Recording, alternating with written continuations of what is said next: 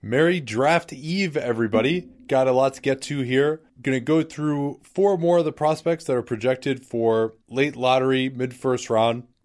Also, need to unveil at the end of the episode uh, Danny and I's draft boards, at least of the guys that we did full scouting reports on. So it's only, I think, eight guys. But nonetheless, it'd be interesting to get that down and go back and look at how wrong we were in a little bit. But first, we, we got to get to some news here, starting with a trade. We have a trade. We actually have two trades, but we'll start with the far more significant one to the league landscape. So the trade, as it was, as it is, you know, it hasn't been consummated because this trade won't happen until the league year turns over. But it is Dwight Howard going finally to the Brooklyn Nets six years after it was originally going to oh, happen. yeah. I, I was, I, I woke up and I saw that the trade had happened. And I just started scrolling back down through my tweets, which I always do in the morning to see what I missed while I was asleep. And I was just waiting for the Bobby Marks tweet about how like Dwight finally made it to the Nets uh, because he was there in 2012 with the the Dwightmare drama. Well, and it was funny for me because I recorded a radio spot for Charlotte like five minutes after the trade happened. So I had to process it quickly, but I enjoyed that.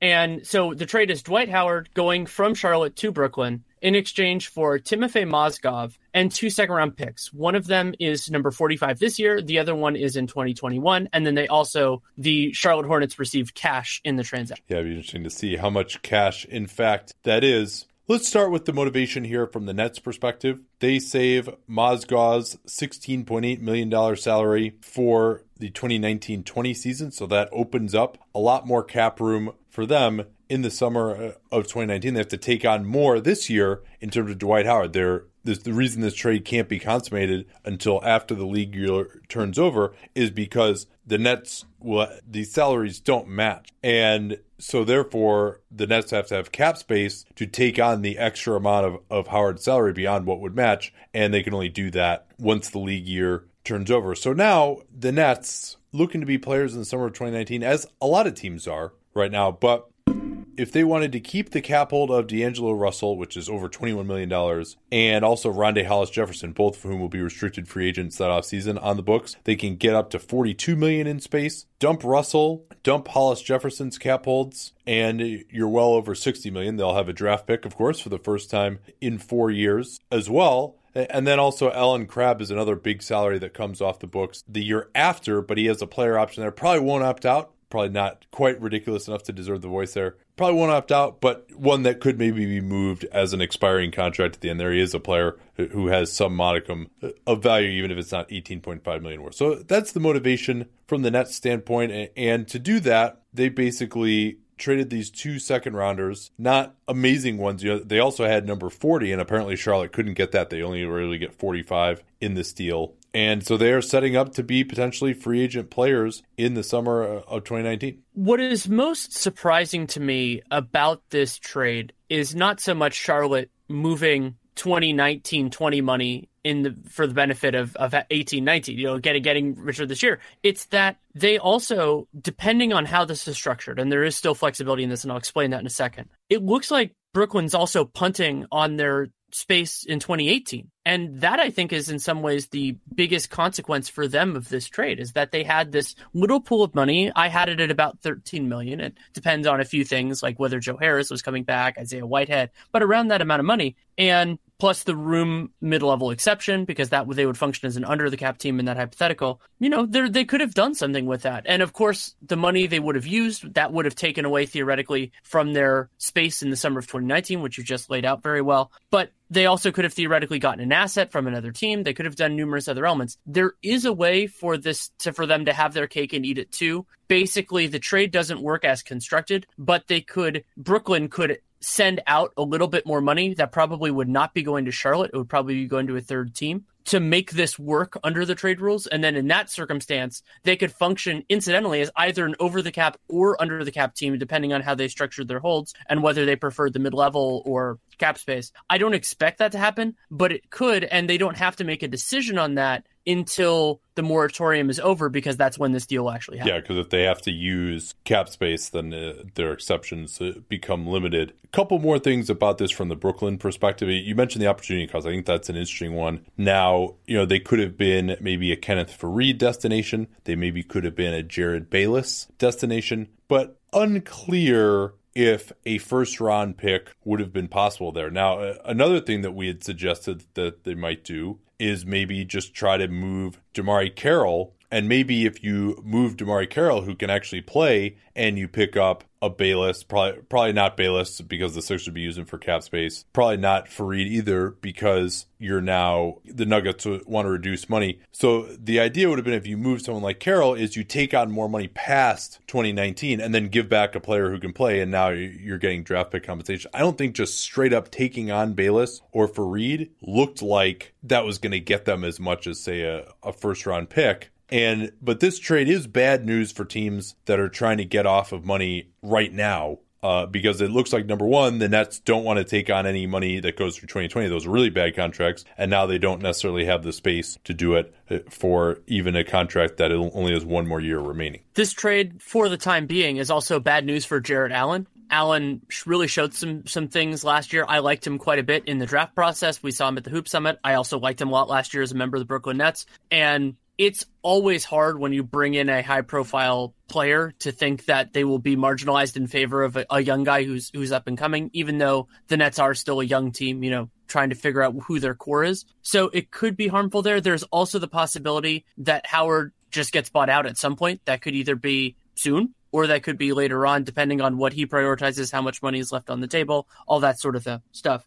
But just my at first blush, because one of the consequences of this trade for both teams is that Dwight Howard is a meaningfully better basketball player right now than Timofey Mozgov, is how that affects both. Yeah, meaningfully better, maybe on the court, but of course, big surprise, Dwight Howard's act had grown tiresome in the Charlotte locker room, uh, according to reports. And the Nets do have this really nice culture. I don't know if they want to mess that up necessarily. I mean, it seems like Dwight does want to be there, perhaps, and he can still play a little bit. It's, I think a lot of it depends on how his back and knees are feeling on a night to night basis. I don't like the idea of the Nets winning more games in this first year that they have their draft pick in quite some time. And you mentioned the developmental consequence potentially uh, for Jarrett Allen. Another consequence of this is it would greatly reduce the chances of D'Angelo Russell and the Nets agreeing on an extension. I thought the chances of that were pretty low anyway. I'm sure Russell uh, would demand a lot of money uh, as just the former number two overall pick, and the Nets, in terms of his health, in terms of his impact on winning, shooting percentage, all those things, just with that injury plagued year, the surgery, have not seen nearly enough to really want to commit big money. So it probably wasn't going to happen anyway, but now it's really not going to happen. Uh, you would think because that would eat into their potential, and they figure, hey, you know what? If he really blows up next year, we'll still have his restricted rights anyway if we need them, but we'd rather just keep our options open. And and it's not a question of oh using his low cap hold and then signing to a contract on top of that. It's kind of be going to be more of an either or proposition likely with the the cap space because his cap hold at 21 million as the number two overall pick is so large. And this those guys at the very top of the draft are the ones where increasing it from 200 uh, from 200% makes it like a, a, much different proposition in terms of how big his cap hold is. But that's another thing to watch here.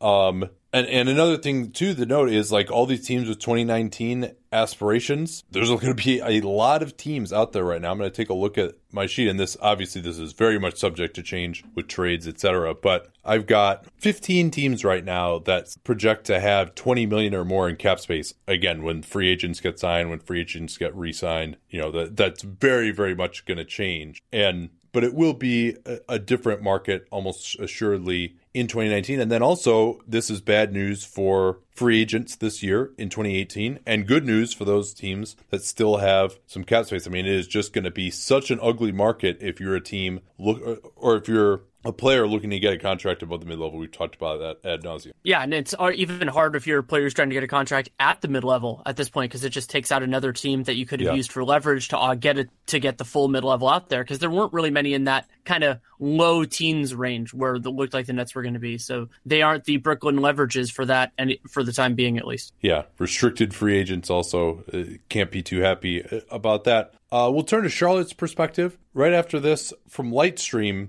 Here's an easy way to save some money. You can lower the interest rate on your credit card debt with a credit card consolidation loan from Lightstream. If you are a consumer with good credit, you can get a great interest rate and no fees. Their credit card consolidation loans start at just 5.89% APR if you opt into their auto pay. I don't know about you, guessing that's probably a, a cheaper rate than you're paying a, on a credit card. You could choose your funding date, which could be even uh, as soon as today. Again, if you have good credit, but maybe just a little bit more credit card debt than you might like, these consolidation loans are, are fantastic. Their website, you know, Lightstream, is a very good way to describe their website, I would say. It's intuitive, easy to navigate, not a difficult process. What's more, my listeners get an additional interest rate discount on top of Lightstream's already low rates. The only way to get that discount is to go to lightstream.com slash capspace. That's L-I-G-T S-T-R-E-A-M dot com slash capspace. Easy to remember because we talk about capspace all the time in the program. That's lightstream.com slash capspace. Of course, those rates are subject to credit approval includes the 0.5% auto pay discount. Terms and conditions apply and offers are subject to change without notice. Visit lightstream.com for more information. So, a lot of people were really killing this trade for Charlotte. This is Mitch Kupchak's first move, of course. The beautiful symmetry of him acquiring the toxic Timofey Mozgov contract that got him fired in LA among many other things, of course, is not lost on me. Did you hate this trade as much for Charlotte as some others? I think like KP gave him a D plus. He's usually more judicious with his grades than we are uh, when it comes to negative grade. I think he, he didn't really seem to care for it. What do you think? I wouldn't go quite that far, but I, I, I do think that it is a big opportunity. It, it's sorry, it's it's an opportunity cost for them, but not nearly as big for Charlotte as it would have been for other teams because they were not one of those franchises in 2019-20 that was really looking to have a lot of money. So they're not hamstringing themselves beyond just the financial constraints of having another guy who makes a lot of money and isn't particularly good. So that part of it, I don't think is at, you know, in, in a vacuum, it's worse than it is for them. The other challenge with Charlotte, what makes them different from a lot of these teams is we knew they weren't going to pay the luxury taxes here. So if you treat that as a constraint, then one of the goals is to make the best team possible if they're not going to trade Kemba Walker. And I think this, to me, this is a big sign saying we're not trading Kemba Walker, at least not right now. Which is and, bad. But but I think that was always the case. Sure, that's anyway. it's it's the wrong it's the wrong decision for them. I mean, but Mitch you know, Kupchak we'll, didn't I don't know. get hired by saying, "Oh, hey, we're we're going to come in and we're going to trade Kemba Walker." Mitch Kupchak is very Exactly. experienced at doubling down on already hopeless situations, and uh, that is apparently how he got the job by convincing Michael Jordan. But but that that's already Right. died in the will. I don't think that we can say that like this is a bad trade because of that. Because of that. Yeah. Right, right. And and what's funny about it from that perspective is I mentioned I personally feel that Dwight Howard is meaningfully better right now than Timothy Mozgov. You can say that that part doesn't matter as much to them because it's more Dwight Howard versus Willy Hernangomez because who they who Charlotte gave up two second round picks for at the deadline and is now the backup center in waiting. So that is still a meaningful difference. It makes, uh, this is a point Kevin noted in his piece, is that this makes Charlotte a lot more susceptible to injury. This is much more similar now to 16 17 when their season was derailed in no small part because of Cody Zeller missing time. Yeah, And I'll, I'll never forget that get- stat of them going three and seventeen in the twenty games that he missed from that year. Yeah. And, and so, and also now the big benefit for Charlotte is that they get use of either the full mid level exception or really close to it, which will help them get a lot better. The problem with that in terms of center depth is they're not going to use that on a center. Presumably backup point guard, maybe something on the wing, just use it to make the team better. There are a couple different ways they can do this, do so. Overall, I think, you know, clearing money for this year can make them better if that is something that is important to Charlotte for whatever reason. And we might be seeing a, a playoff spot open in the East depending on what happens to LeBron James. You know, if, if Cleveland ends up breaking up, then that, that ends up bringing a spot. There also could be injuries. You, many things could happen. So that part of it is, you know, it, it's it's disconcerting, but it's not necessarily awful for their specific circumstance. Here's a couple ways to think about this this trade that make it maybe not look as bad. Now, you know, you can quibble with whether this inception or not. One is remember in the late 30s, teams buy picks for 3.5 million. You know, it's probably more like 2 million once you get into the mid 40s. We don't know where Brooklyn will be in 2021, but uh, probably, you know, around the middle of the league. So you're talking about two picks that are probably around 45. And so if you buy picks, you know, you buy those picks for like 4 million bucks. You know, they took on an extra 8.9 million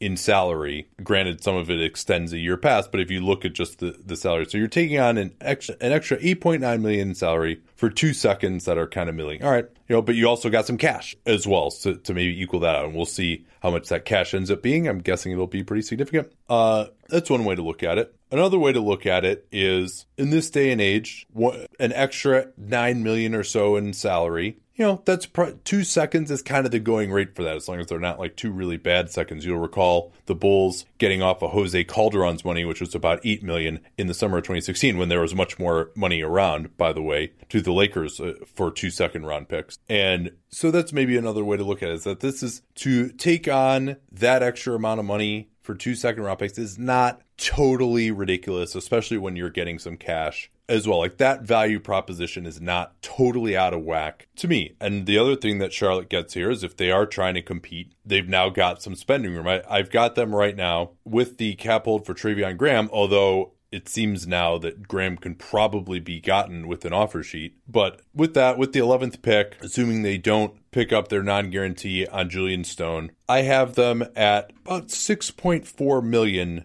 below the tax line. And obviously, you can't I mean, they could go over for a little bit, but Charlotte is not interested in paying the tax. That is obviously was another huge driver of this. It was for a lot of their transactions last year, but they at least have enough money now. They could probably spend about four million, leave themselves about two point five million below the tax to sign some more guys and and, and conduct some more business. If they want to sign this second round, I mean, they already have with Graham and with the 11th pick, they already have 13 roster spots accounted for. And there are guys out there in that free agent market now because that's the other thing that's torpedoed them in recent years is just absolute terrible backup point guard play. And so with the being armed with that amount of money, you know, maybe they can at least get a credible backup, a Raymond Felton, uh, you know, some someone along those lines. Probably not enough to get like an Isaiah Thomas, but they, they've at least got some money here Although maybe like Milos Teodosic could be someone they could look at if he comes available, as we talked about yesterday. Hopefully, something in the backup point guard market could emerge that they could feel decent about. That that's clearly their number one need. But uh, the point was made now that you're keeping Kemba Walker around for right now. Well, if Marvin Williams and MKG opt in, could see actually MKG potentially opting out in the summer of 2019. We'll see what kind of year he has. But if they re-sign Walker for anything close to what his going rate is probably going to be, you know, you're right back in tax hell. Maybe not tax hell, but tax hack once again. So this is a component of kicking the can down the road, especially if they sign a backup point guard for more than one year uh, with that four to five million or so that I anticipate that they will have to work with. You, you've still potentially got tax runs, but you know, probably not because Kemba Walker seems unlikely to be on this team. Uh, but even without him, they've got they would have 10 million in space uh, and they would suck. So they really wouldn't be in the free agent market, at least the top of the market in 2019. If you so, uh, I, I don't think, as you said at the beginning, that there's this huge opportunity cost for them for taking on this money in 2019. Anything else you wanted to add on this one? Yeah, one other thing, which is if we take it as a constraint, as I would, that Charlotte had to get under the tax, a lot of the other ways they would have done that would have cost them assets. So that would be, and, remember, Charlotte, they have their own first round picks moving forward. They do not have their own 2018 second. You know, they have because the, the just an outstanding trade from like I think it was 2016. Yeah, Cor- the Courtney so, Lee trade, I want to say. That's I believe that's right. So a good trade. It would have been was, hard for them. for them. It would have been hard for them to do that in a way that would really work because they don't have a lot of good value contracts. The players they have, you know, maybe theoretically at the end of days somebody would have taken like not a, not have taken on Jeremy Lamb for nothing, but taken on Jeremy Lamb with a menial asset, something like that. But I wouldn't have played the game for that. So if you take that as a given for them, this is not the biggest consequence for it. And when you consider that their only draft asset this year is the 11th pick, which is way too strong to unload that kind of money. There might not have really been a middle ground here. And so they were able to do it by taking on money for next year. And I mean, I, am guessing there are some other teams that are might be kicking themselves that an offer like this wasn't available to them because there are a lot of teams that have money for next season that they would rather not have on their books right now. I mentioned Graham. You know, their need clearly is at backup point guard. So once you get to within a little bit of the tax, I, I mean, it seems unlikely that even you know a three million dollar a year offer sheet necessarily would be something that Charlotte would match. I don't know if there's anyone out there who thinks Treveon Graham is a three million dollar a year player, but I might take a, a flyer on him for that amount of money. We, we've talked about him quite a bit here. One other thing we should probably discuss though is the irony of this series of transactions for Charlotte? Yeah, I put together kind of the transaction log here. So last summer, Charlotte traded away Miles Plumlee, Marco Belinelli, who was an expiring contract, and the 41st pick for Dwight and number 31. They incidentally then traded down from 31 to 40 for cash. So the, you know that that's really what the draft pick part of that ended up being for the Hornets. And then this summer they traded Dwight for Mozgov 45 and 2021 second. So the net trade was Miles Plumlee, Marco Belinelli, and then the 41st pick in 2017, which became Tyler Dorsey for Timofey Mozgov, the 31st pick, the number 45 this year, and that 2021 second. And so Plumlee, in many ways is what they were actually looking for. Because while Mozgov to me is better than Plumlee, Plumlee was about I think most people would say cheaper. Plumlee is better than Mozgov. It's uh, I would have to think about it a little bit, and I don't want to think about no, it a little bit. No, I don't. I don't think we should. I, and Mozgov, you, you mentioned like Mozgov could maybe play some minutes for them as a third center next year. Yeah, sure. And and so basically they got back what they want. I mean, you should also I, I, should also note that in that Charlotte also got a year of Dwight Howard, and Dwight Howard had a pretty productive year for them. He was their starting center when he was healthy, and so they got that. But it's it's amazing that they made that move kind of. And I I was a big supporter of the Dwight Howard trade from Charlotte's yeah. perspective, and then they basically undid it in in a pretty remarkable way. I mean, I don't think that like Dwight Howard was the reason they didn't make the playoffs last year. Those uh, so Hey, we have to give Michael Carter Williams plenty of credit for that on this podcast. All right, we do have another trade, a little bit more low level, but uh, one that does have uh, some interesting implications. The Lakers have acquired the 39th pick from the Sixers. The Sixers actually have four second rounders, and this is one another one that isn't going to be able to be complete until the league year because Philly in 2019 is getting the Bulls pick, which went to the Lakers in the aforementioned Calderon deal, and of course the omnipresent cash. Philly, however, cannot receive any cash until the league year turns over. They've already ex- accepted their maximum 5.1 million for this season. Well, and and that could potentially be significant for the Lakers because the Lakers if they have a successful free agency, one of the hallmarks of those teams trying to kind of clear stuff and get things moving is to use cash and trades. And so this will, I don't know how much it'll be, but this will reduce their allocation for the 1920 season. Yeah. Another nice thing, though, is that if they want to bring a guy in and they want to use cap space, that a second rounder doesn't count for anything against the cap the way a first rounder does. So that's useful if they want to bring in who they get at 39. And also, uh, we'll see what the amount actually ends up being. But I haven't seen that report anywhere yet. And also remember that they're sending out this Bulls pick. I mean, that Bulls pick is probably probably due to be right around number 39 or so next year, I would guess. Uh, but in, in, a worse draft and the time value that, so the, you know, the cash, it wouldn't shock me if the cash were more like, you know, a million bucks or something. I don't think this is going to be, you know, a $3 million transaction when you consider the pick going back. Agreed. So I think they'll still have plenty of money. The, the Lakers will. And uh, I don't think the Lakers have used any of their cash for this year yet. So maybe they could do, they could still use some for this year and then some for next year. But, and that is one pick, though, that maybe the Warriors could have bought, for example, uh, that maybe a Houston could have bought that uh, now is no longer going to be available. But you could see even Philly with how many guys they have in their roster with Jonah Bolden coming over reportedly next year. They could even sell their other decent second rounder as well. Which I believe is the pick immediately preceding yes. this one. And it makes sense they would want to do that. Or the other significance for me with this and why I thought it was a little bit strange, this happens every once in a while, is that when it's a, a pick later in the draft and where this is the whole trade, it's not like in the Charlotte Brooklyn deal where the pick that would change hands was not the most significant part of the trade, where you just never know who's going to be available. And it's possible that, you know, that the market could be there. However, you know, getting a second round pick, which is probably going to be at a similar level. Maybe they would rather have that than cash. So there's a possibility for Philly. But I, I don't know. I'm always of the style of maybe the a guy who a team is really interested in falls a little bit further, and then you could get some value there. It seems like this offer would have been there no matter what, but it's not a big deal. Some player option news. Dewayne Dedmon opting in to $7.2 million uh, for next season uh, with the Hawks.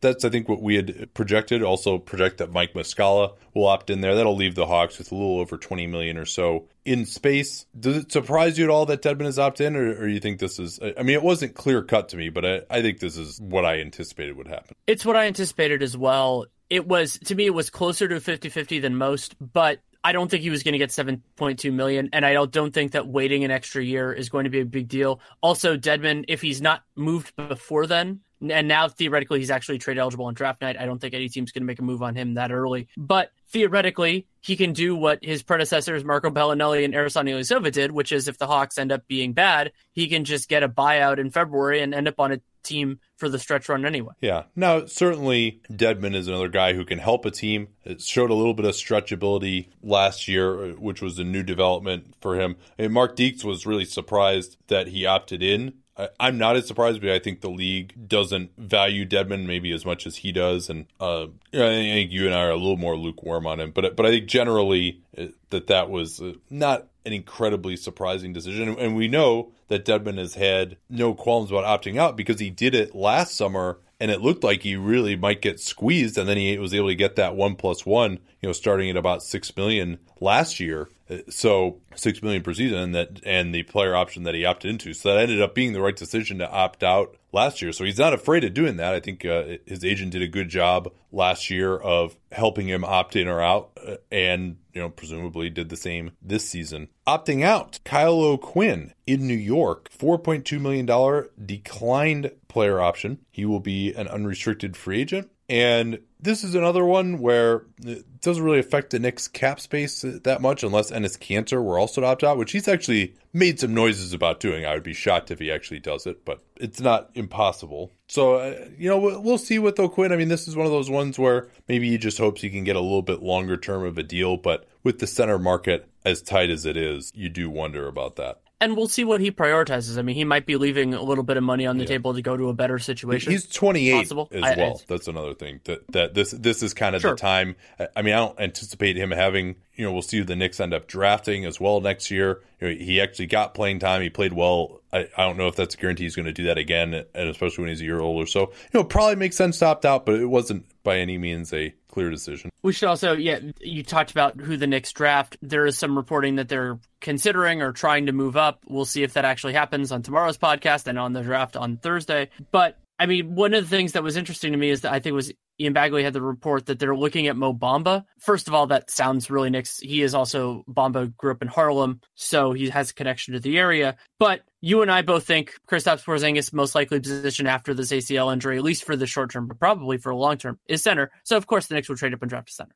Well, and talking about the whole trading up aspect, what dovetails a little bit with that Begley report is John Givony's piece on the Grizz potentially heating up now, trying to trade number four. And with Doncic looking increasingly likely to go to the Hawks at three, the Grizz uh, are talking to no fewer than seven teams apparently. And I think we talked about this conception too, that uh, especially with Memphis, some of the guys around that range not wanting to go there, that they would look to trade down and look to trade Parsons at the same time. Now, some of these deals that are being floated, and I'm guessing that this is probably coming, this report is coming from the Memphis side, you would think, because the deals being discussed are pretty favorable to Memphis, number one. And number two, how else are you going to know that seven teams are involved in the bidding unless that's coming from Memphis, who's receiving all of these offers, apparently? Uh, the report is, you know, maybe until they're on the clock at four and they know who's there, the offers won't be their best. But some of the things that were being talked about and really, Parsons is su- such a bad contract that even if you're talking about okay, we'll take back Biyombo from Orlando, right? Like one of the things that Givony said is Orlando is being asked to include Evan Fournier, who has three years left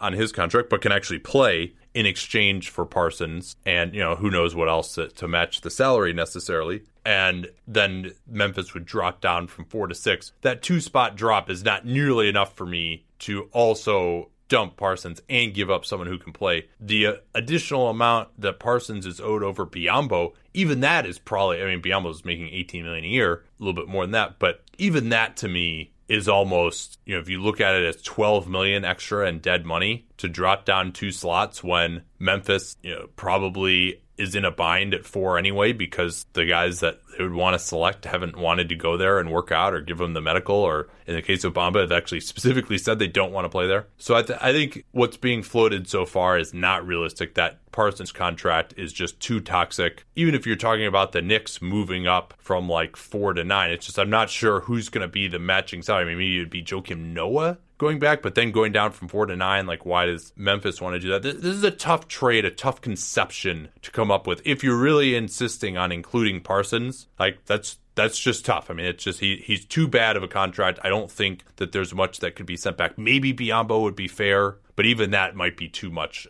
to give up if you're the Magic, especially because I, I, I we'll, we'll talk about our draft board in a little bit, but I don't see a huge difference between four and six in this draft necessarily, at least personally, uh, maybe the teams. And with Orlando specifically, I mean, I guess it would depend who's on the board, but I don't see them as being super into a particular person who might go at like five. You know, there there are circumstances, of course, where that can happen. And what I think is interesting about this situation is that the best player to fall in terms of value proposition of trading this pick is Luka Doncic, who is also the player Memphis should take if if he falls to them. Yeah. So it, it's a, a challenging proposition. Like I mean, if if he's the one who ends up ends up falling there, I don't know if that's going to happen. But man, I, am excited for it, and, and we'll see where it goes. Last little bit here, following up on yesterday's Kawhi report. Stephen A. Smith reporting that Kawhi specifically told Gregg Popovich in their meeting yesterday that he does not want to be there. That's bad for San Antonio. And Stephen A. He, he does talk to a lot of people, despite kind of being a blowhard on TV and having this shtick. You know, I, I don't think that his reports are necessarily that erroneous, uh, despite his uh, crazy persona. So, uh, let's talk a little uh, draft prospects here. We may not go quite as long as we did on some of uh, some of the guys yesterday, uh, but let's give it a start here. Where do you want to start first? Let's start with Miles Bridges. He is a swingman. That's the term I use for twos and threes. Out of Michigan State, 6'7", 220 with a 6'10 wingspan, 6% body fat. And Bridges is interesting. Two years at Michigan State, could have come out after last year, decided not to. Came back, 22 PER, 572 true shooting, 27 usage, 36 percent from three on about six attempts per game, 85% from the line on on 3.2. Though it is worth noting he shot up from 69% to 85% from the line. So we'll we'll see what what really is the truth there. And with Bridges, I see him. Mm, sorry, I'm going to have to use some first names here. With Miles Bridges, I see him as kind of a, a piece that you have, not necessarily a centerpiece, but it's it's nice to have just a capable player at the two and the three because there aren't that many of those in the league. Yeah, you know, he's a, a real interesting guy. If he just had a little bit longer arms and a little bit better hands defensively and was just a little bit more active as a playmaker defensively, I would be like really high on him. But six six, six nine wingspan, eight seven and a half standing reach. I mean, that's kind of that's below average for a small forward. And now what he does have though is a very strong body uh, at 220, and he also has very quick feet. Uh, comparing him as we're obviously going to do with the name similarity, and also as potential three and D type of players in this range in the draft. Comparing him with Mikal Bridges, I think his feet are actually a lot quicker, and that he also is strong enough that you know, if it's kind of a race to get to the spot, he's able to prevent the guy from getting a shoulder pass, turning the corner, knocking him backward. I thought that he had a lot of plays where he was able to cut off the guy's first move with his chest really well and just eh, his feet for a guy with his build were very nice and that's the type of player that you know even if you don't have great length has a fair amount of, of switchability in the post, he's got to get stronger, play a little bit more intensely. But I think he's strong enough and has the build to do that. I think he was more he, he, was very concerned with not fouling this year, which in some ways is good. You know, especially out on the perimeter, he really made a big show of keeping his hands back, but probably did that a little bit too much in the post. Didn't want to play physically. Didn't want to get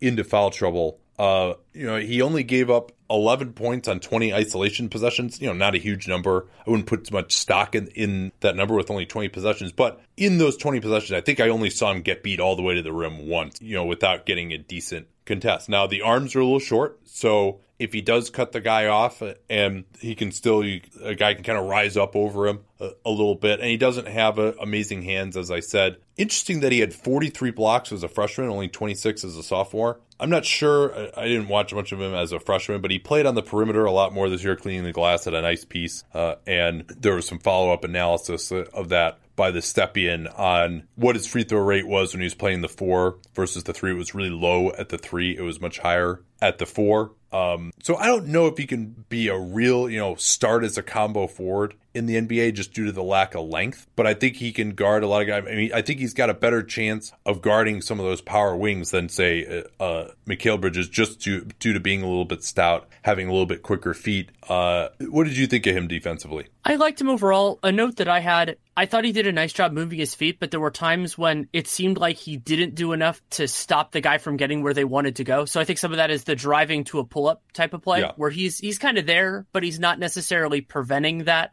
especially when he ended up on on smaller guards. So the the word that I came up with in at various moments with him, I, it originally started with Miles Bridges' handle, was that he's functional. Like he he does a lot of things, you know, pretty well. He can hit open shots, he can do a little bit with the ball in his hands, and defensively, I think it's the same way. Like he's not going to be a blanket to, that you throw over a guy, but if you put him into different assignments, you want him to work, kind of like what I talked about yesterday with Mikal Bridges, where I don't think you want him as the guy on Kawhi, on whoever the other team's ace ace forward is. But if he's on the other player, I think he'll be okay. I don't think he's going to be a lockdown guy there, but I think he can be an adequate option on those type of players. I mean, not every team has a lockdown guy at the three, and I think he can be there just because of his strength. I think he's got a decent chance of not getting overpowered. and He's got a decent chance of cutting guys off, even if you know maybe he's not going to be able to get the best contest on some of those plays you mentioned where a guy is getting to a spot and rising up. Um, in conventional pick and roll defense, we didn't see it a lot because they switched a lot. You know, he was playing at the three. They were switching everything with Jaren Jackson, for example. But the few times we did see him try to fight over a screen, I thought it looked decent. And I think he just he plays physically, he plays intensely. He, he likes to keep his hands on guys off the ball, and and you know I didn't see him make a ton of mental errors. The blocks thing is interesting, you know, to have those that many blocks as a freshman, not as much as, as a sophomore. Uh, let's turn to his offense now. What were your thoughts there? So his shot goes in, but there were times where it just looked a little bit weird to me, and especially that was true on pull-ups. Granted, I don't think Miles Bridges is going to be taking a ton of pull-ups in the NBA. You know, I don't think the situation is going to present itself. And his isolation game, he he did okay. You know, he, he did well a little bit under a point per possession there, but I saw more just like those deep twos going in, and I'm not necessarily saying thinking that those are going to go in all the time. But he's active offensively. I, I thought that he actually, when I watched him, I thought he could do some nice work as a smaller cog in a bigger machine offensively. Had some good cuts and moved around and was you know like and could basically force his guy to work, which is definitely a good thing for a complementary offensive piece. His handle, this is where I came up where I started calling him functional. It's not a fancy handle, but it gets him where he needs to go. And also something I, I liked from him, I saw it a couple times in the film, was Bridges getting an early seal in transition, which I love for a guy his size to do when the opportunity presents itself. Yeah. And I'm I'm I think coaches should encourage players his size to do that all the time. Yeah, the Jason Richardson, he he was one of the guys who would do that when he was in Phoenix, and Steve Nash would hit him with the hit ahead pass. If he was ahead of the pack, he would just try to get a deep seal and post up. I like that. His post game, yeah, I, again, I would say functional. I mean, I, hopefully he can get to a little more power game you know, really more against switches potentially if you're putting your one on him to put more length on some of the team's best ball handlers. Maybe you could punish there. He, he, he showed somewhat of a skill level. You know, you had a couple of Dirk fades, uh, some decent moves uh, in the post, but not really, you know, a dominating player down there. Again, you know, he was playing at the three most of the time, uh, not really going to have the space to attack uh, the way you might in the NBA. His finishing around the basket was interesting. We mentioned the low free throw rate, and you know there are not many guys with as low of a free throw rate as he's had who have been successful in the NBA. Although again, you know the lack of space was part of it, but another part of it was just that he, when he gets to the rim, he can go up pretty soft. He'll try a lot of flips and scoops and try to slip the ball underneath the defense. He gets a lot of rise, especially off of two feet. As a one foot jumper, not really nearly as explosive. You know, he can get up for some alley oops off of two feet. He can fly in from the wing off of two feet, but uh, off of one foot, not really quite the finisher. He does have a nice right hand though for a lefty, uh, which is always nice to see. And then his shooting, you mentioned his form doesn't really lend itself to jumpers off the dribble. His shot selection was definitely questionable at times. I mean, you'll see that with a lot of guys who are like, "Oh, I'm going to play the three this year, and I'm going to prove how, how good my perimeter skills are," and that just leads to taking a lot of bad contested twos. Uh, he was much better as a shooter with time and space. I mean, I know that's true for everyone to some degree, but the way his form is when he was rushing it, it did really seem to degrade things quite a bit. Uh, and he shot it much better. Unguarded catch and shoots, he was 18 out of 38, 70% e field goal percentage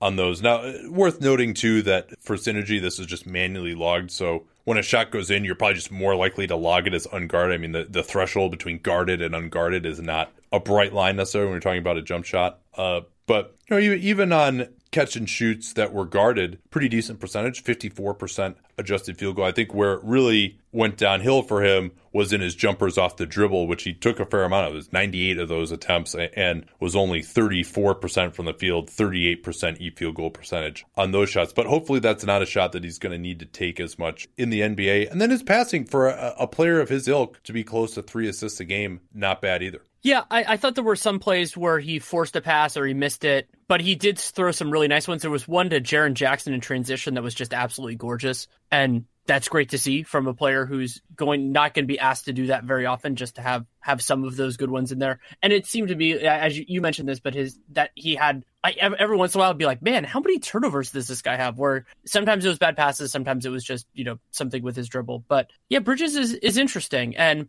again positional value here I, I, could certainly see him just even if he's just in the league for a long time, and I'm sure some people will compare him not because they're the same physically, but just because of certain elements of their game and they went to the same college to like Gary Harris. Gary Harris, not a spectacular player, but a good player and a functional player and he's incredibly valued for the Nuggets. And Bridges has the potential to do more than that because he's a little bit bigger, and we'll see what he can do with the ball in his hands at the next level. Yeah, I don't know if he would be there at 14, but I think he would be a great pick for the Nuggets at 14 if they can get him. He fits right into exactly what they need. Uh, as you mentioned, Gary Harris, but I, I would not necessarily anticipate that he will be around them. All right, we'll, we'll get to the rest of these guys, but first, this from Lending Club. Whether it's unexpected repairs, medical expenses, credit card debt, sometimes a little money can make a big difference, and you can get it at lendingclub.com. They'll give you access to low rates on loans of up to $40,000 for almost any purpose. It's a lot easier than going to a bank, lowers your interest rate compared to credit cards, and it's just way easier as well. You go to lendingclub.com, you enter the amount that you need, and you find out just in minutes whether you're approved or not. So it's really, if you're someone who can use a loan like this not going to be a huge opportunity cost in terms of time to see if you can get approved or not. And when you go and check your rate at lendingclub.com slash capspace, it's not going to impact your credit score. So you really have nothing to lose other than just a, a, couple of minutes. And, and it's something that could save you a lot of money or really provide you some cash when you need it. For more than 10 years, Lending Club has helped millions of people with over $31 billion in loans. Once again, the way to get started with them is lendingclub.com slash capspace. Easy to remember because we talk about capspace all the time on the program. Once again, lendingclub.com slash capspace. All loans made by WebBank, member FDIC equal housing lender. Who's next on our list here? Let's go to Shai Gilgeous-Alexander, combo guard, height. I'm not necessarily going to say, I was going to say combo guard stars, but he's only 180 pounds, 6'6, 180 pounds, 7 foot wingspan, 8'8 standing reach, which is ridiculous. And the biggest question with Shai is whether you believe in his shooting percentages because he shot 40% from three, but it was only on 57 attempts for the entire season. And he shot 82% from the line on a much larger pool of attempts. If you think that shooting is anywhere close to real, even even at the low volume, then he's something interesting. But if you think that's more like the Duke power forwards, where it was a couple of shots going in that might not be able to go in at the NBA level, his appeal wanes significantly. Yeah, that's an interesting way to look at it. I was more impressed by him offensively and less impressed than I expected to be defensively, in particular defense. I was quite disappointed with what I saw on film, although the potential I believe is there, but he's got a long, long way to go let's say the shooting is decent. I mean, and there's a, some reasons to really like that. 40% on threes overall, but only 23 out of 57, not a, a, ton of attempts, less than two per game. Does get to the foul line a, a reasonable amount, 46% free throw rate. And one thing that I actually was more impressed by than I thought I would be was his jump shooting off the dribble, which is something that we didn't see from two point range. We didn't see a ton of that when we saw him at the Hoop Summit, though, I think both of us were surprised that he was as low ranked at the time as he was because I thought he was a very steady, solid player, and I was really surprised that they played. I think it's Lindell Wigginton is the guy's name over him. Those jumpers off the dribble from two point range, uh, and with the spacing they had. I remember we talked about this with Knox, where really Knox was the only guy on this team who would be out there who could make a three. Maybe they'd have Wenyen Gabriel out there a little bit, but he was you know just an okay shooter at the four. Diallo and, and a traditional five weren't weren't going to hit shots, but his ability to kind of just get to his spot and either shoot a step back or shoot over a smaller player I thought actually looked pretty good. I think that that uh, could be a way that he could bump his scoring because that's really the question of all right, can this guy be a really good, you know, an above average offensive point guard? That's the big question to me about his development. And I'm split on that because he has a lot of nice skills. But as you mentioned, you know, just you wonder whether he can create quite enough shots really to be a guy who's your primary pick and roll ball handler, your primary guy initiating the offense. I, I tend to think that you're looking at him more as a number two guy, uh, as an off the dribble shot creator. Uh, and I think, you know, his three pointer doesn't get a lot of them off, as we noted. And you would think that you would get more of them off because they have all these other guys that can't shoot and would be collapsing in on him. So, you know, he would be open. But he's just got, from three, he's got a much slower release, much more of a set shot than he has from two. And again, it goes in. I think it looks pretty good. But can he speed that up, make it a little bit more versatile? That's a, a big question mark. It's also exacerbated by teams going under on him pretty regularly right. when he was at Kentucky. And so like you're seeing the way that the asset, the like kind of the risk management proposition that all these teams face in Kentucky, and Kentucky had all these structural problems in terms of their offense. And one of the other things I liked from Shai was that he had some smart cuts. He had some like nice off ball stuff, and so you're like, oh, okay, you know, you could do a little bit with that. Had a had an inside out move in transition that I really liked. So it was something with his handle. Something else that bothered me with him is I thought there were too many circumstances, and a lot of this could be spacing related, where Gilgeous-Alexander just threw up low chance stuff on drives, you know, scoop shots, like all that, all that sort of stuff, where it just didn't have as much of a chance. He ended up the year, I'm using the Stepien shot charts, at 58% at the rim. I wish that number were a little bit higher. It could be with better spacing. But I think you're right, though, that the big question, and I actually have a Danny Storytime connecting with my RealGM piece on this for Patreon subscribers, is creating separation. And I still don't love him as a creator of separation. Yeah, and then you get into trouble because he actually can really operate in pick and roll, especially with his height. Excellent at finding the weak side shooter when they would help off uh, of him. You know, he definitely uh, makes some pro passes, left hand, right hand hook passes. Uh, pretty decent craft getting into the lane. I mean, you mentioned he throws up some kind of low percentage finishes, but he also has a pretty high skill level on those. You know, he's got the scoop shots. Yeah, I should have mentioned he, that. He's got you know, jumping off of the wrong foot, kind of wrong footing shot blockers, uh, inside hand foot uh, finishes where he's kind of going along and then takes a big step and reaches in to get under the guy's arm for a layup. But uh, really, uh, almost zero physicality right now on both ends. And it's, I think, that's something that's going to be important is to just be able to create a little bit more space for his two point jumper as a way uh, against a smaller defender to create some shots. And then you mentioned the big one as well is, you know, can he shoot a three ball if they go under? I think he'll be able to take a long two if they go under. Um, but a, a three is tough because again, he doesn't have much versatility to that three point shot in the way that he does from two point range. Should we turn to his defense now? One other quick thing I wanted to mention I was surprised that his best dribble stuff, generally there was that in and out I liked, was more up and back rather than side to side. Like he had a couple of nice hesitations and step back type things. And that can work. You know, certainly there have been players that have succeeded with that in the NBA, but I always like guys that have more side to side shake just because it's a lot, it, it, can work against a wider variety of players and it opens up more to, in terms of what the defense can give you. It's also got a pretty solid floater. Uh, it can look awkward mm-hmm. at times, so more of a two foot floater, but it seemed to go in. I think that's something that can be a passable shot for him. And uh, I agree with you. I mean, I think if they're switching him, especially with a guy who's got more size than him, that he's going to be really hard pressed to create a good shot. Let's turn to the defense. I mean, you assume like, okay, six six, great length, almost a seven foot wingspan. Seems like he's pretty quick. Like, you know, he's got to be a good defender, right? Like, that's got to be a big part of the appeal. He just seems like the type of player where, oh, yeah, it's the defense. But, you know, just really not a guy who plays with much effort. You know, I mean, he, he, I, as a one on one guy, I mean, if you watch his possessions in isolation, really unimpressive. I mean, he's just like not even in a stance, just getting blown by all the time or, or you know again the lack of physicality in part due to his small frame if he does cut the guy off he's kind of doing it as he's running alongside him and then he gets too much momentum going away if he gets a little bit of a shoulder into him he gets totally knocked off and the guy gets a wide open jumper from the free throw line uh I mean, I say he has a tendency to get out of his stance. That's if he even ever gets in one in the possession to begin with. You know, every once in a while, he can kind of get a steal with his long arms, but you don't really see him getting into the ball at all. Uh, his ability to get over screens was negatively impacted by that. You know, we didn't really see him again, eh, you know, really getting close to the ball being able to squeeze through between the ball handler eh, and the screener, died on a lot of screens. And then, yeah, he has some length, but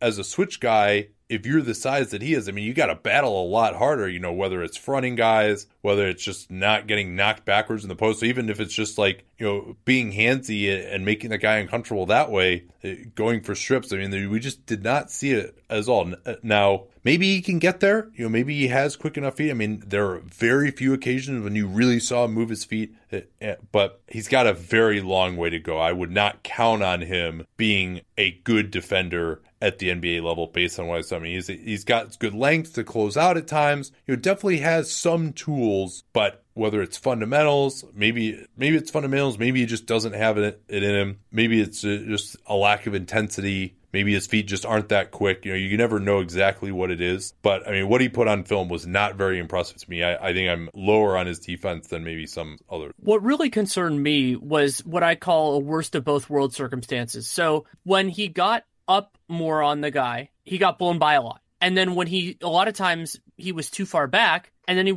guys would pull up, guys would just take the original three. And you can't have both of those things happen. You know, you need to be able to deter at least something. And that tied in with something that I noticed, which was that Gilgeous-Alexander did a nice job when he was in a situation where the guy could only do one thing. So that could be it was late in the shot clock or he had picked up his dribble. Okay, if the guy picks up his dribble, you can get right up on him, put your big arms up, can't do a whole heck of a lot. The problem is that happens very infrequently in a situation of leverage. So he can do that. And I'm sure with time, with development, with coaching, Gilgeous-Alexander can get a lot better but he's not there now. And so I was very reluctant. You know, I was scared of him because for those who've listened to the podcast for a long time, one of my blind spots is these kind of toolsy guards that can defend but aren't really point guards. You know, like I had Exum number one in his class. He kind of fit in this, at least from a physical standpoint originally. But I felt a little bit better after I watched his defense because I'm like, okay, he's not the type of guy that I fall in love with too often as much as the other guy. Yeah. So uh, again, we're only going to do the top eight in our in our board.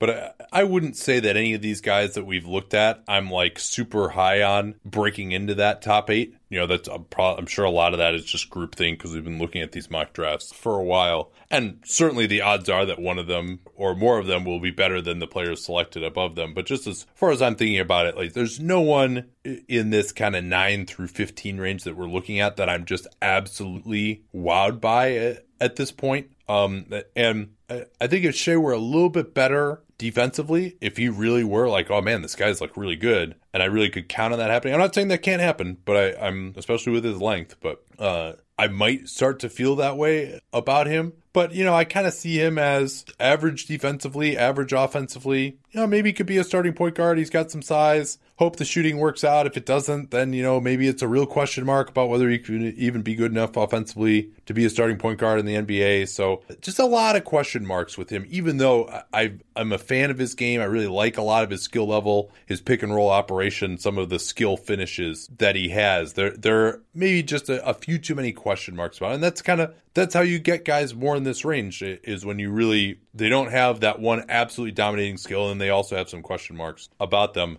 Uh, anything else on him? No let's move on to lonnie walker. So lonnie walker miami six foot five 196 pounds with a 610 wingspan. And walker you know so one year at miami 16.3 per 527 true shooting 22 usage 35% on five threes a game, 74% on just two free throw attempts per game. And that's something that I wanted to kind of start with with Walker is that he it seemed to me like when he drove, he drove a lot without much of a plan. So he would just go into the space and then he didn't have the ability to react really to what was going on. And so sometimes he would throw up some crap, sometimes he would get caught for a turnover, and he doesn't have like a great handle or a great vision. So he wasn't able to convert some of the gifts that he has into production that really helped his team. Yeah, and when you look at that too on the defensive end, a steal per game, you know, you'd hope that a guy like him with his tools, and his tools are massive. Uh, I mean, you know, the 6'10 wingspan, excellent dunker. He had the third fastest shuttle run at the combine, although a lot of the top 15 guys don't do that. But uh, the third fastest three quarter court sprint, 40 inch max vertical 31 and a half standing vertical, which is a pretty big difference between those two. Actually, I, I, for generally, I just look at the film for guys' verticals and to figure out how athletic I think they are rather than the numbers. But if it, there is a number to look at, I think the standing vertical is more important than the max vert. The standing vertical is usually off at two feet, though, and the max vert, a lot of guys like to do it off of one. Yeah, he's a great NBA level athlete. You know, he'd be not the most athletic shooting guard in the league, but one of the more athletic. But basically, he's athletic and, you know, his shot from three doesn't suck. And yeah, it's kind of about it uh, as far as where he is right now. But he obviously has a ton of potential. Uh, he feels more like kind of a, a guy. I mean, when you look at the inefficiency, that true shooting is awful. Schmitz wrote an article about how you know the, his situation at Miami was not good. Uh, but you know, he's a guy where you watch him on film and he looks like really amazing. But then you look down, and it's like, oh yeah, the ball actually like didn't really go in the basket for everybody's guy. Well, and then defensively, you're sitting there going, why can't why can't this translate more? So like, for me, one of the things I noticed was that first of all, he's more reactive than proactive on defense, which happens a lot with a guy as young, you know, these young guys, not a big deal. But gets caught on screens kind of a lot, and he was getting beat by players who are less, way less athletic than he is. Like there was one play in the Duke game where Gary Trent Jr. just straight up beat him on a drive,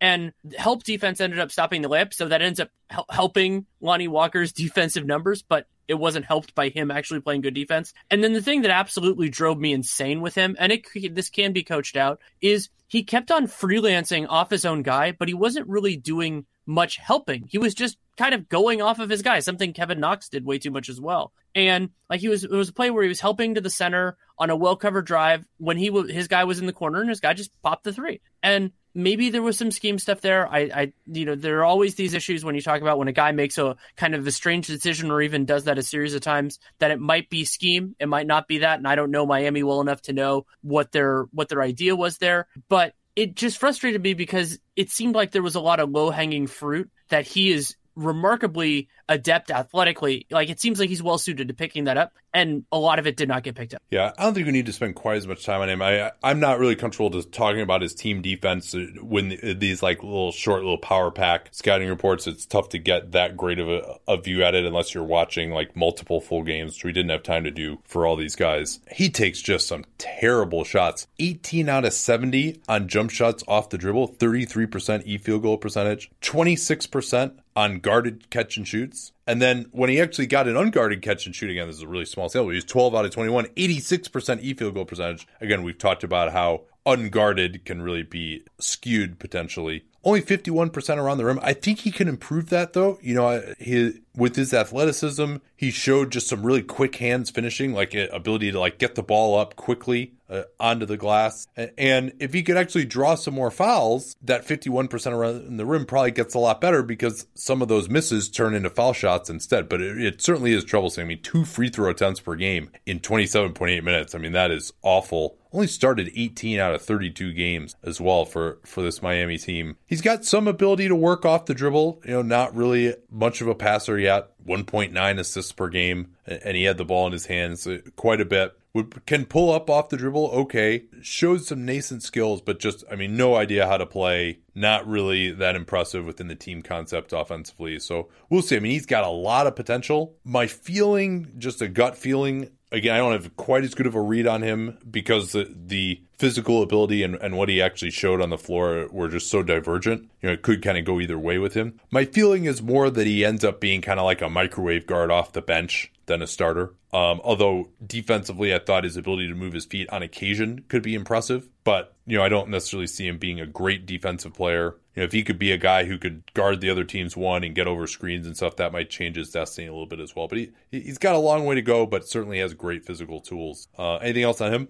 No, let's move on to Robert Williams. Williams was a player sort of like Daniel Gafford has been this year, last year, where a lot of people expected him to come out of Texas A&M after his freshman year. He stayed for a second year. Six foot ten, seven five wingspan, and he is the only big, the only big that I can think of who could potentially be in the lottery or even in the top twenty who does not take threes. He was zero for twelve on the season, and one of those concerns with him is Williams shot forty seven percent from the free throw line. It was fifty nine percent his freshman year when he had more attempts, but you think about that and then combine that with oh yeah at texas a&m he was largely playing power forward because that's just what the roster construction was with the guys they had on the team this year Now, as much as that may have hurt him offensively, as a guy who doesn't shoot threes and was playing power forward, defensively, I think he, he showed some stuff out on the floor. I mean, the, the biggest appeal for him is his ability to move his feet defensively. You know, his overall block rate wasn't amazing, but he was a guy who I thought, you know, definitely was more impressive as a switch guy than Bamba and even was playing kind of like a perimeter guy who's guarding a lot of stretch fours, even like getting out on the on the floor, like denying guys every once in a while, putting a little bit of pressure on the ball, even uh I wouldn't pi- quite put him as high as Jaren Jackson, but you know, Jaren Jackson's a little bit different than Williams. I think Williams might even have slightly quicker feet than Jackson one on one. Overall, though, worth noting that his block stats are nowhere near the same as those guys. And, and he doesn't have quite the level of size that those guys do either 6'9, 7'4 wingspan. Uh, but he's just very active defensively on the perimeter, which I liked. And, you know, one play that exemplified that was he was guarding a guy at the elbow who went to do a, a DHO and the guard was beaten. So Williams felt like he had to jump out on, on the guard as the DHO was about to occur. And so he took that away and the DHO actually never ended up happening. The guy faked it. It would have been open, but Williams took it away. And then Williams had taken a couple steps away from the guy who was guarding with the ball. That guy was like, "Oh, I'm open now. I'm going to shoot this jumper." And Williams got back and blocked his jumper. And so that's the sort of level of activity that he was able to flash on occasion. And he was able to really make guys look bad sometimes who tried to drive on him uh, and block their shot. Uh, so I mean, his technique isn't unbelievable as a switch defender. You know, he, it's not like he's just totally unbeatable, but he had some really, really nice defensive possessions in the post. I thought he could have been a little bit better. You know, guys were able to go over the top of him, get into his chest, knock him back. Would have liked to see a little bit more from him there. Uh, as I mentioned, didn't. That said, I, I want to mention with his post up. So the numbers on that were really bad. So I was expecting to see something worse. It was like 1.1 points per possession, and there were a couple plays where where it was an early he got ducked in on, and it was just sitting there going like, "You're too big for this to happen to you." But overall, I thought it was it was okay. You know, yeah. it wasn't as it wasn't like when you disaster. see a number like yeah. that. Yeah, you, you think that it could go in that direction. And something I wanted to see if you saw this as well. I liked him better and this ties up with that with that player you're talking about with the DHO. I liked him better as a hedge and recover guy than a switch player, but because of his activity, I thought he could get back surprisingly well. So do the like two beats on the player, allow your guy to get there. And there's a place for that in the modern NBA as well. I, I liked him in those circumstances, and he was better defending isolations than I would have expected. Didn't get blown by that much. Just as you said, the feet are pretty good. It's I don't think he's going to be a full on switch defender, but he was better than I expected. Yeah, I didn't have enough time really to get a good feel for how he is as a team defender, as a help defender. You know that that's something that's obviously very important as well. You know, didn't have the type of gargantuan block rate, although I I did like some of the individual blocks that he would get, and I thought he had good timing uh, on the ball. I was impressed with his defensive rebounding. Though. Yeah, I mean, so I, th- I thought he did a nice job getting there. And remember, he's mostly playing power forward, and they did a lot of the goddamn two three zone, and he still had about twenty seven percent defensive rebound rate. And I liked him overall in, in that settings. The one big thing with him, and this is true with all of these guys, it, like Bamba's the same way, is that they don't need to be jumpy. And I think the co- pro coaches will get some of that out of them. And especially yeah. with a guy like Williams, whose feet are pretty good, just trust yourself that you're in position and put your damn hands up, and he'll be fine. Offensively, you mentioned the awful free throw shooting. He's two out of 30 from three point range in his career. Would take some jumpers, but I think he was like six out of 30 overall on catch and shoot jumpers, even two point range. He hit like one face up jumper in the post at one point. It seemed like he was trying to like be another one of these guys, like, oh, I'm playing the four now. See how skilled I am. And then, you know, isn't really. Uh, in the post, his post game isn't like totally useless. Uh, you know, he can get to a, a, hook, but it's pretty robotic. I don't expect him to do much of that. I mean, maybe if he gets a mismatch and gets deep position, you might throw it to him. Very low free throw rate uh, as well, much lower this year. Uh, but the big appeal is his ability to finish around the rim. He will crush some two handed dunks, and he's an extremely quick jumper uh, and gets his arms up very quickly and just fully extends them and, and, dunks. I thought the quintessential play for him that so impressed me was uh, he caught a big to big pass. He was pretty much uh, under the rim, and the guy threw it maybe like you know a foot above his head. He catches it above his head, and you know this is a six nine guy. You know it's not crazy, and he's able to just without even moving the ball back down, jump straight up from there and dunk it with two hands. I mean, that was just really impressive to dunk it that quickly, to explode that quickly without even having to bring the ball down at, at all was extremely impressive. Uh, and he had a lot of those plays. Can get up for some alley oops as well. Um, hands are probably only average, I would say. Uh, more of a two hand dunker than a guy who's really going to like reach back, cock it back, and dunk it. Uh, but, you know, whether it's as a tip dunk threat, quick off the ground for those tip dunks, uh, or pick and roll guy, uh, I think he can be a very solid finisher in the NBA. And so that's the appeal of him is guy who can switch uh, on defense, rebound his position, protect the rim, and then uh, you know be good enough offensively as a center to be a rim runner, good pick and roll player. Probably not going to beat switches himself offensively, but you know I think he's a he's another guy who you look at him and it's like, yeah, this guy could be a totally serviceable center, and it wouldn't shock me in the slightest if he ends up being better than you know a couple of the centers that were being talked about in uh, you know the top seven or eight. I had a moment when watching Williams that I just went, this is why you don't pay centers that aren't really good a lot of money is because there are players like Robert Williams that will come into the league every year and you know he'll, he'll I think he'll probably get drafted in the late lottery or maybe just shortly thereafter. Yeah, he's mocked but, to go 18 right now. Uh, but it is worth noting yeah. actually that behind him there are really no big men of note in this draft. Yeah, I mean you get into like Wagner and Mitchell. Uh, oh yeah, I should at some point I should talk about Mitchell Robinson a little bit. Yeah, you you uh, want to do that right now? I know you had a chance to watch. Well, let me let me. Oh, you, you have more on. Williams. Let me say one yeah. note quick.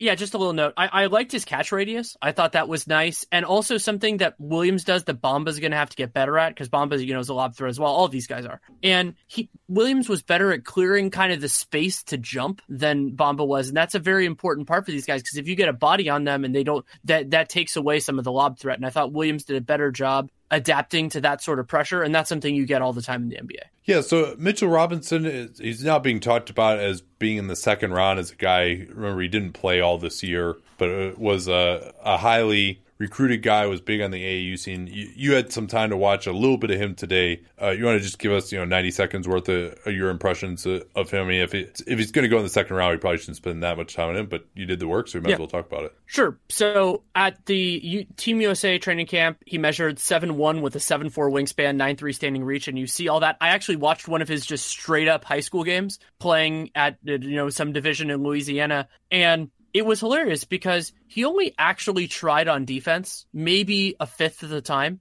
And then offensively, you know, if it was a play that involved him, you know, maybe it was an offensive rebound every once in a while, he would he would engage. He dropped 44, 18, six blocks and three steals in that game. And he just and this was apparently a pretty good team in their division. And he just so he's very physically gifted. He has a he has confidence in his three point shot, uh, and he had it took I think two NBA threes. There were two that it's hard to sometimes tell what the high school line exactly where it is, but it looked like that. And just all the physical capability you could you could imagine it, but you just there were very little practical applications because unlike a lot of these guys we talked about with Michael Porter, where we got to see them play against really good players of their age at in international competition and the hoop summit and all that, Mitchell Robinson never got to do that. So I don't know exactly what he's going to be, but I, I think there's a lot of talent in there. And so I'm very intrigued to see where he goes and see what sort of resources they throw into him at the next level because he's and, and, also we should mention he's already 20. He's older than than some of these guys. He turned he's April 1998. So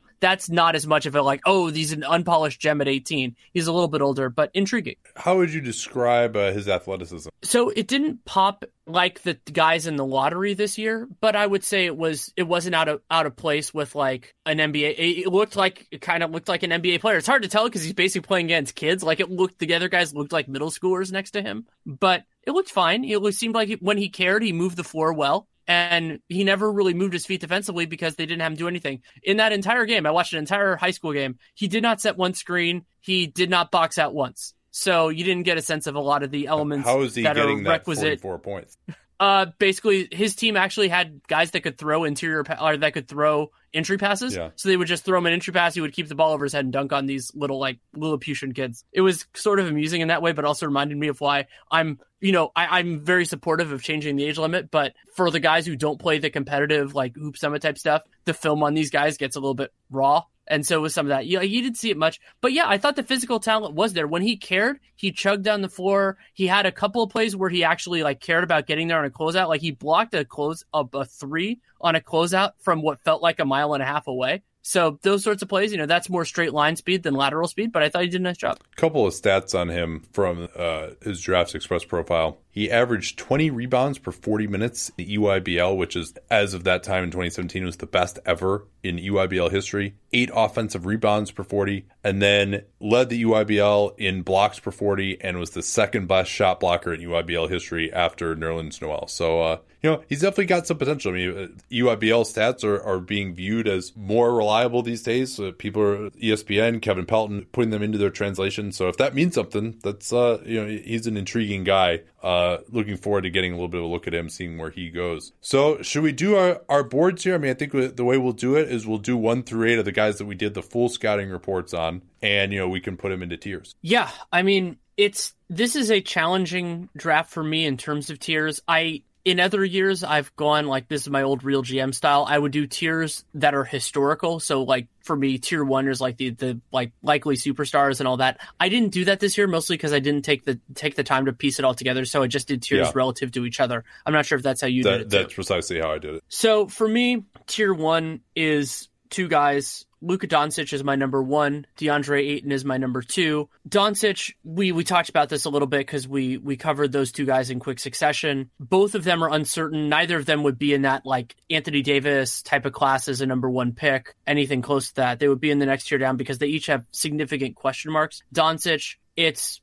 you know, creating separation, what he's going to be defensively, you know, whether he can actually run an offense at the NBA level. And then with Ayton, it's whether he can apply his physical gifts, whether his recognition and his motor and all of that is is good enough to shoulder what an NBA center has to do. So I ended up going Doncic over Ayton. I have those guys as really close. I don't think some people think it's a no brainer one way or the other. I do not feel that way, but I have Doncic. So uh, I'll give you my top two. Tier one is Luka Doncic by himself, just completely unprecedented production, ton of feel, great passer. I, I think just he's right up there for me. Uh, and I like a lot of these guys a, a lot, but Doncic to me is the clear number one prospect with that size and his skill level. Tier two for me is actually the other seven guys.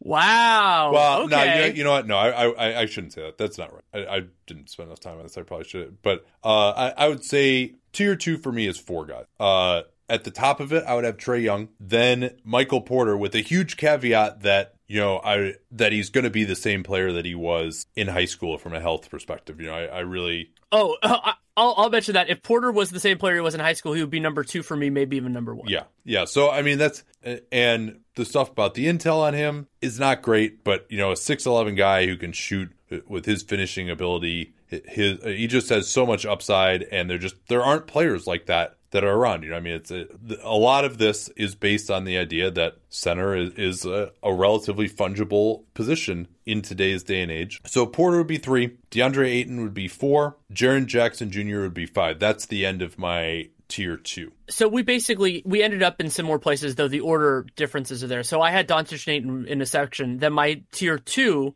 is Young, Jackson and Porter. So the same same guys, just in a, in a little bit of a different separation. I I ended up with Trae Young over Jaren Jackson, even though I think Young has a higher bust potential because the top of the draft is about getting a superstar, and I think there is a substantially higher chance that Trae Young becomes a superstar than Jaren Jackson does. Even though I like Jackson a lot. Yeah. Just the idea that this works for Trae Young, those players are so incredibly valuable in the league now and they're very hard they're hard to find they're hard to cultivate and once they exist, they're incredibly hard to get. Yeah. So it's worth it. Uh, and for Young, this was confirmed for me by looking at KP had a piece on just how generally college, what statistics in college translate best to the NBA, and assist rate was right up there, right? So I mean, I think I said this while we did his profile, and, and please, if you haven't listened to that, you want to get a better idea of why I'm so high on the guy who is currently mocked to go number twelve. Uh, by ESPN, the, his great passing is one. I mean, I think that's something that just is going to translate. Uh,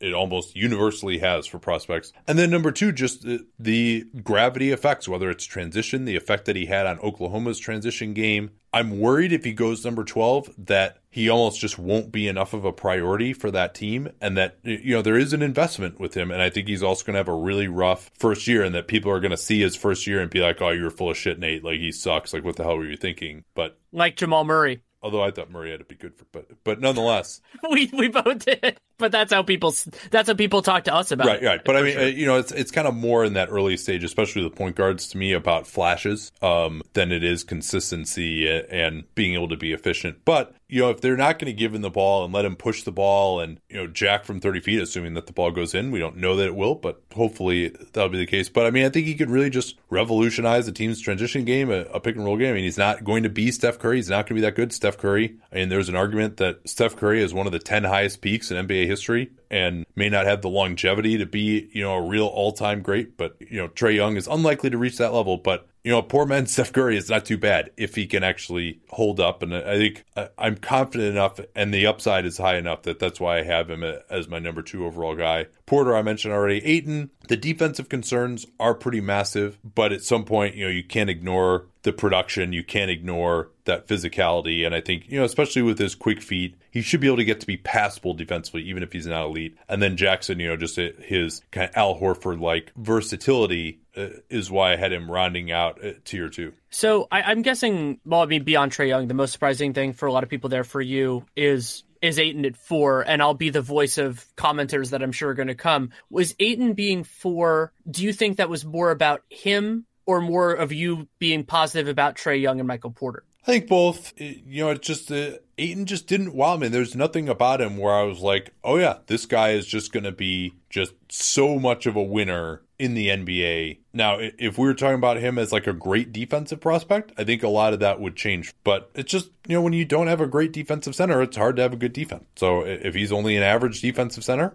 and he's not, doesn't have the greatest awareness, you know, I, I just can't get behind him that much. Um, you know, I think he has a high floor with, with the points and rebounds and his physicality, but I'm just, you know, I'm not sure how exactly my vision of DeAndre Ayton, top 10 player in the NBA, like how that comes to be, I, I have trouble picturing. Whereas with Porter, well, with it, Young, with Doncic, I can see that. Yeah, I think the guy that even though they're not similar physically, that I, I, kept on thinking about when conceiving of where to put Ayton on this list is DeMarcus Cousins. Because Cousins, prodigiously gifted offensively, but I mean, you still have all these questions about whether his overall apathy and weaknesses defensively. And I, I think Ayton, you know, the, the benefit of Ayton, like if you're, it's kind of like rolling the dice again defensively, like with Cousins, where Cousins had some of the tools to be a good defender. He just never, never was. Maybe Ayton can turn that around a little bit. That's why I have him higher is that I think there is a chance that he becomes decent, maybe even above average. I don't think he'll ever be like an all defensive guy. That would be a big shock to me. I'd, I'd love to see it, but I, I, I wouldn't expect to. So that's hard. And and the point that kind of I think you're getting to is that if we're talking about a, a high offensive ceiling guy, you'd rather have a high ceiling point guard or even a perimeter player than a center because it's just harder to make it work. But Ayton has the tools to be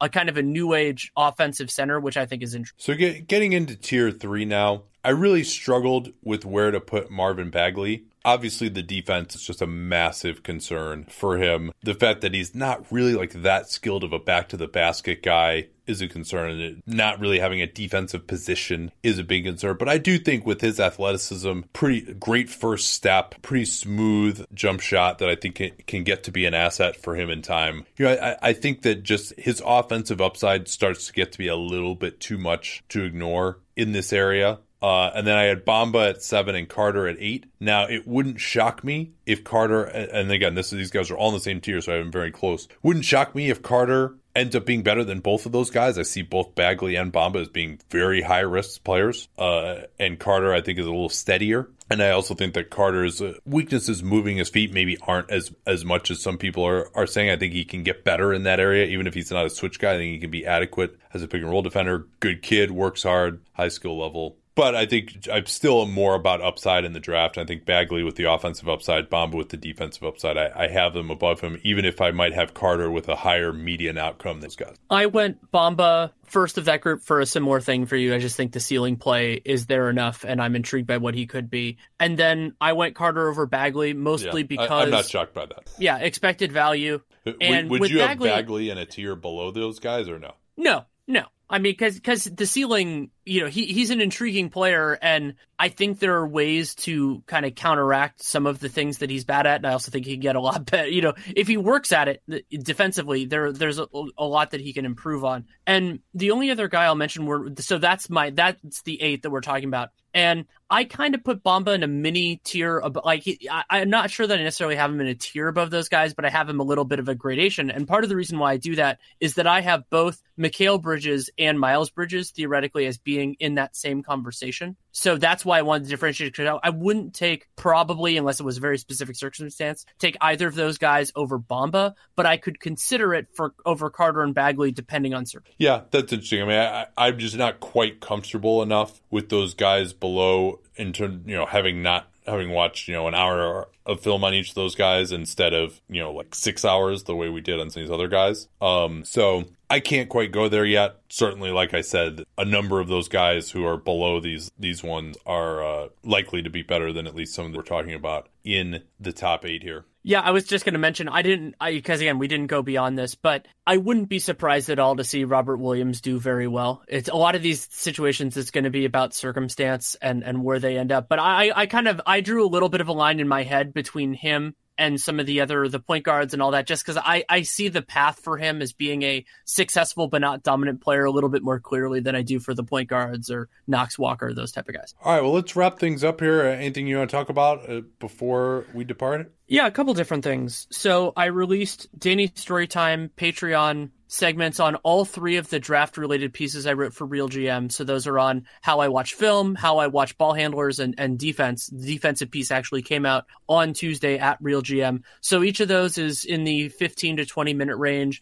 I actually went through and kind of, because two of the three were written before we started the film work. So I ended up using some context with those players. I randomly talked about Ben Simmons in the defensive one for a while. Also, the 30th of my offseason previews is up. The Lakers at the recently launched The Athletic Los Angeles. That is up now. And yeah, I think that's I think that's about it. I, with the piece and the and everything else, and I'm really really excited for tomorrow because I mean it, it it is going to be interesting with the kind of reporting that it seems like the major outlets are going to be reluctant to announce stuff. We don't know exactly what that's going to look like, whether it's going to be not just the picks or whether there are going to be trades or whatever, but it'll be a little bit different. And there is so much uncertainty it looks like in this draft. And I have my own feelings now that we've done our we've done some of our film work that I'm very intrigued to see where this turns out. Yeah, as am I. We'll be back, of course, to wrap up the entire draft tomorrow night. And also worth noting too, we did it for the Charlotte Brooklyn trade today. As soon as I woke up, I, I updated our salary sheet, so that's uh, going to be really useful if you want to be a Patreon subscriber for us uh, through free agency. All the trades tomorrow, we'll uh, be updating them as close to real time as we can get. Talk to you all tomorrow when the NBA draft will be in the books.